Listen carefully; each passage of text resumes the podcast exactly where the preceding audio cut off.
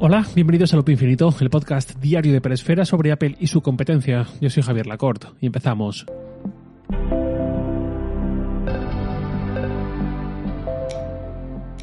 Durante un tiempo yo usaba el Apple TV porque no tenía otra.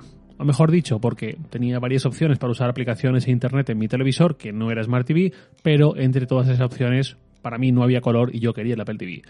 Para mis adentros pensaba, el día en que me compre el Smart TV, adiós muy buenas al Apple TV. En este punto voy a leer dos mensajes de oyentes que me han escrito sobre este tema y esta cuestión. En primer lugar, Miguel, arroba MiguelST365, que me dice, Hola, estaría muy bien un episodio sobre el Apple TV. En mi caso tengo uno de cuarta generación, no 4K. Este verano compramos un televisor LG 4K y después de un par de meses usando sus aplicaciones volví al Apple TV. Me molestaba especialmente la publicidad del sistema operativo y todo lo que tiene que ver con la privacidad. Compraré el nuevo Apple TV sin duda. Me gustaría saber tu opinión sobre esto y sobre mantener los 60 Hz. No sé si hay una razón técnica para esto. ¿Qué piensas? Un saludo. Y aparte de Miguel, también está el mensaje de Eduardo Núñez, arroba Eduardo Núñez, guion bajo 73 y otro guion bajo, creo que había después, en Twitter, eh, que me dijo, Hola Javier, buen día. Me gustaría que ahondaras en por qué puede ser conveniente un Apple TV, entendiendo que la mayoría de los televisores actuales tienen las aplicaciones de streaming más populares en la actualidad, incluyendo la misma aplicación de Apple TV. Gracias por tu ayuda y consejos.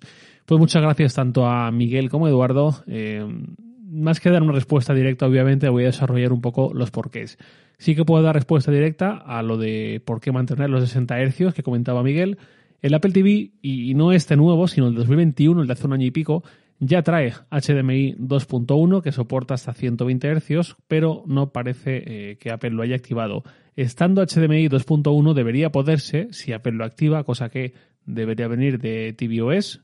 Recuerdo de hecho que se dijo en su momento que había referencias a ello dentro de una beta de tvOS, pero mm, si no recuerdo mal, nunca Apple ha dicho nada oficialmente sobre ello. Yo creo que estando preparado el Apple TV para ello a nivel de hardware, pero sin decir nada Apple sobre ello, sin activar tvOS, yo entiendo que debe ser una cuestión de timing quizás, porque o bien la gran mayoría de televisores no soportan 120 Hz, o bien eh, tampoco hay mucho contenido preparado para ello y prefieren ir adaptando sus propios contenidos de TV Plus y en algún momento ya dar luz verde. O quizás prefieren dejar que toda la industria, eh, sobre todo la industria creadora y de paneles, se vayan adaptando un poco más. Es una mera teoría, igual alguien sabe algo más que yo o recuerda algo que yo no recuerdo, pero creo que el escenario actual es ese, un Apple TV que sí que está listo a nivel de hardware, eh, de hecho dos generaciones ya de Apple TV listos a nivel de hardware, eh, por lo menos en, puramente en un conector, pero un software sin compatibilidad por el momento. Decía lo de puramente a nivel de conector porque también habría que ver, sobre todo en el caso del Apple TV de 2021 con el A12 Bionic, eh, el del año pasado, sería Habría que ver si sería capaz de mover 4K a 120 Hz, que es algo que necesita de muchos recursos y hemos visto en el pasado que, por ejemplo, un Apple TV anterior, el de 2017, el primero que sacó Apple con 4K, aquel podía sacar 4K 60 Hz para los menús, la interfaz y tal, pero cuando ibas a ver algún vídeo de YouTube, por ejemplo, no llegaba y tenía que bajar o frames o resolución. Lo bueno sería que sí tvOS 17 dentro de un montón de meses o incluso una actualización de tvOS 16 a mitad de ciclo trajese esta compatibilidad, serviría con el Apple TV que acaba de lanzar Apple y también quizás con el año pasado, si es como decía, si es que el Apple, eh, perdón, si es que el A12 Bionic puede con ello. Comentado esto, vuelvo a la cuestión anterior de por qué el Apple TV, por qué añadir un dispositivo de 200 euros más o, casi 200 euros ahora, eh, por qué lo del enchufe, el mando, tal.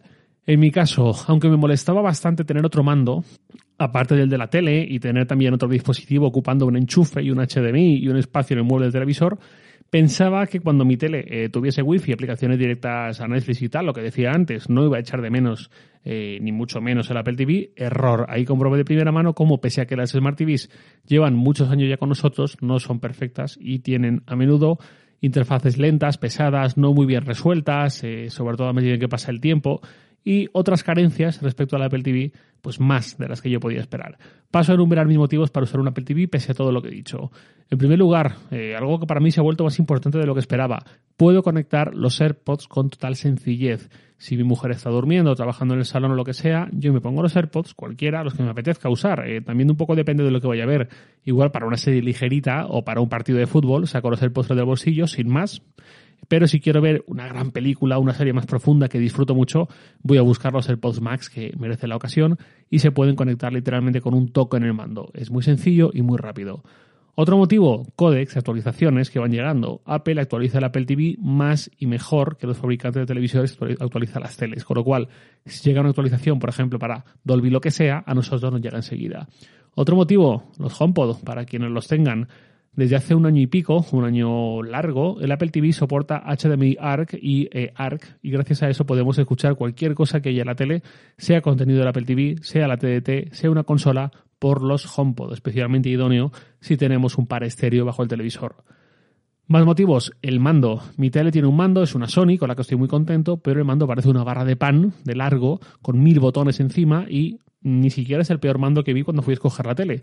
El Siri Remote, sobre todo el nuevo, el que sacaron el año pasado, está muy bien. Que además tenga botón de apagado, pues ya es la bomba, porque la mayoría de noches, que es cuando veo la tele, enciendo y apago la tele con el Siri Remote y navego por la interfaz del Apple TV y tal, y ni tengo que preocuparme de coger el otro mando para nada. Si quiero ver la TDT es otra cosa, pero bueno, en mi caso no es muy habitual. Si viviera solo sería otra cuestión, porque de hecho, eh, pues cuando vivía solo en Madrid era tal cual, veía el Apple TV y ya, y me pasé un montón de tiempo sin conectar la antena siquiera y tal. Bueno, historias. Eh, luego la interfaz y la experiencia de usuario es algo que por sí solo también merece mucho la pena. Las guías de diseño que da Apple a las aplicaciones en general son bastante buenas, sobre todo para quienes las cumplen y desarrollan específicamente para el TV, sin importar una aplicación de otro lado. Eh, por ejemplo, Netflix, HBO, Filmin, eh, Disney Plus también están bastante bien sus aplicaciones, pero por ejemplo Prime Video es un ejemplo de cómo no hacer una aplicación para Apple TV. Luego, tener un chip potente de sobra, como son los de la serie A que incorpora el Apple TV, que son los mismos que ejecutan todo un iOS, todo un iPadOS, incluso no muy lejos de lo que se necesita para ejecutar macOS, hacen algo mucho más simple en tvOS, que literalmente va sobrado de potencia gracias a ese margen en el lado del hardware y que al final ayuda a que resista muy bien el paso del tiempo. En 2015 regalé a mi hermana un Apple TV por Navidad y es el que sigue usando a día de hoy y literalmente como el primer día.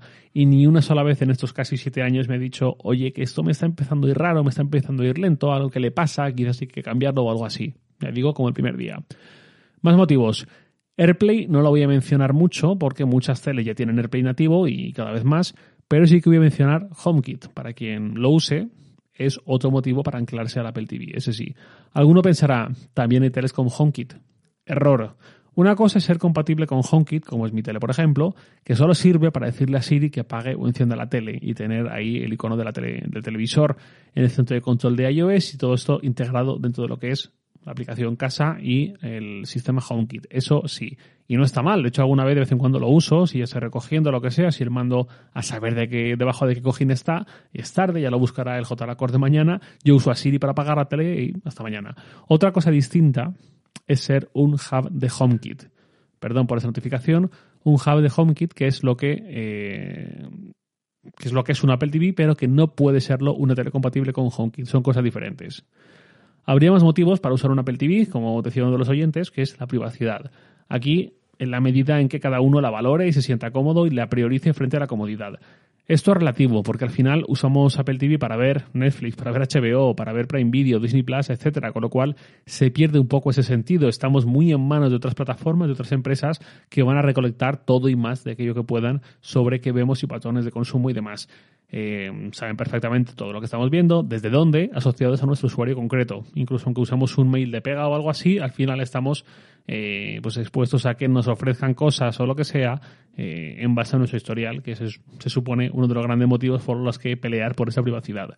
Pero así todo, sí que me gusta usar esas aplicaciones en el Apple TV y no en las aplicaciones nativas del televisor, porque al menos nos libramos de las prácticas de algunos fabricantes de esos televisores He llegado a ver eh, notificaciones de aviso de cookies en una tele cuando cambias de canal. Será placebo, será algo sin mucho sentido, pero el gustito que da ver algo así y decir, te enchufo un Apple TV y solo vas a ver que hay un HDMI conectado y nada más, y ya no tiene más información que extraer y que expirar, pues ya merece la pena tener un dispositivo más. Eso no quita que en un mundo ideal, donde las limitaciones técnicas, eléctricas eh, y térmicas sean menores, a mí me gustaría o bien que el Apple TV pasase a ser un stick, ya lo he dicho varias veces, o bien, y esto es un tiro muy lejano, que tuviésemos teles con un Apple TV integrado en su interior. Si Apple no quiere fabricar televisores por motivos comerciales, estaría genial que algún fabricante o algunos lanzasen los suyos con un Apple TV integrado. Como curiosidad os diré algo. Yo hace mucho que no voy a las oficinas de Apple, desde antes de que empezase la pandemia, desde 2019, ya no he vuelto a ir.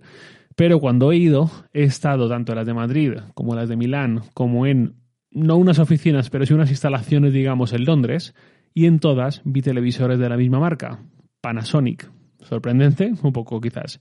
Panasonic no está pasando por su mejor momento, en varios sentidos quizás, y claramente Samsung, Sony, LG se han comido el mercado de televisores. Pero alguien con suficiente calidad y fiabilidad y experiencia y recorrido, sin un software propio que está buscando promocionar constantemente y que pudiera aliarse con Apple para algo así, pues si hay alguien así en el mercado, seguramente es Panasonic. Si ocurriese esto, claro, tiene la pega de que la vida útil, el recorrido de todo un televisor sería menor antes de experimentar problemas con un codec que tu hardware ya no soporta o rendimiento para ciertas cosas eh, empeorado, pero oye, soñar es gratis. De momento, larga, larguísima vida la Apple TV. Por cierto, otra curiosidad que no tiene que ver con esto, pero simplemente para despedir el episodio, que os tranquilizará a algunos de vosotros, por lo que me habéis dicho en Twitter estos días, es que ya he visto el Apple Watch Ultra en persona. La semana pasada, fines de la semana pasada lo estuve viendo y sigo vivo y sigo con mi Serie 7 y de momento al menos veo mi mente muy fuerte y mi cartera aún más fuerte para resistir la tentación.